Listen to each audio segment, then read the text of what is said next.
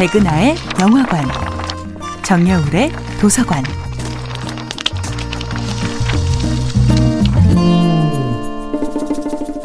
안녕하세요. 여러분들과 아름답고 풍요로운 책 이야기를 나누고 있는 작가 정여울입니다. 이번 주에 만나볼 작품은 그리스 신화 속 프시케와 에로스 이야기입니다. 인간을 성장시키는 강력한 통과 의례 중 하나는 바로 사랑입니다. 사랑은 본질적으로 자기 파괴적인 측면을 품고 있습니다. 그 사람을 진정으로 사랑한다고 느낄 때 기존의 내 삶이 하찮고 안쓰럽게 여겨지고 나는 그 사람 앞에 서면 한없이 작아지는 듯한 아픔도 느끼기 때문이지요. 하지만 그 아픔을 이겨내고 그 아픔마저 사랑하며 또 다른 자신을 만들어 나가는 동안 사랑은 더욱 깊어져 있습니다. 어느새 그가 나를 얼만큼 사랑하는지, 과연 내 사랑이 그 노력에 보답받고 있는지, 이런 계산은 아예 통하지 않게 되어버리는 경지에 이릅니다.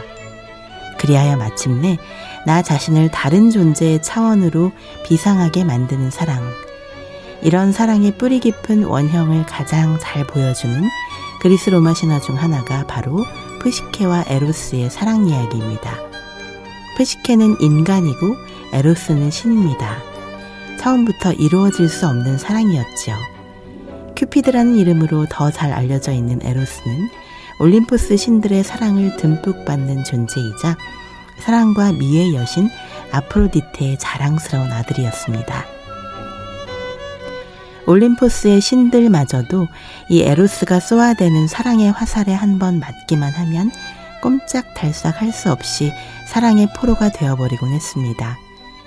에로스는 마치 피터팬처럼 영원히 자라지 않을 것만 같은 장난꾸러기였고 남을 사랑에 빠지게 할 수는 있어도 정작 자신은 사랑의 아픔을 느껴본 적이 없는 무책임한 존재이기도 했습니다. 하지만 푸시케와 사랑에 빠지는 순간 에로스의 운명은 돌이킬 수 없는 소용돌이 속에 빠지고 맙니다. 신의 아들로서 무소불위의 권력을 휘두르던 에로스가 푸시케를 사랑한 뒤 조심스러워지고 비밀이 생기고 가슴 졸이는 순간들이 점점 늘어갑니다. 에로스는 푸시케와 사랑에 빠진 뒤에야 사랑의 슬픔과 아픔을 온몸으로 견뎌야 하는 철든 어른의 세계로 입문합니다. 과연 푸시케는 에로스와의 사랑을 어떻게 쟁취할까요? 정야울의 도서관이었습니다.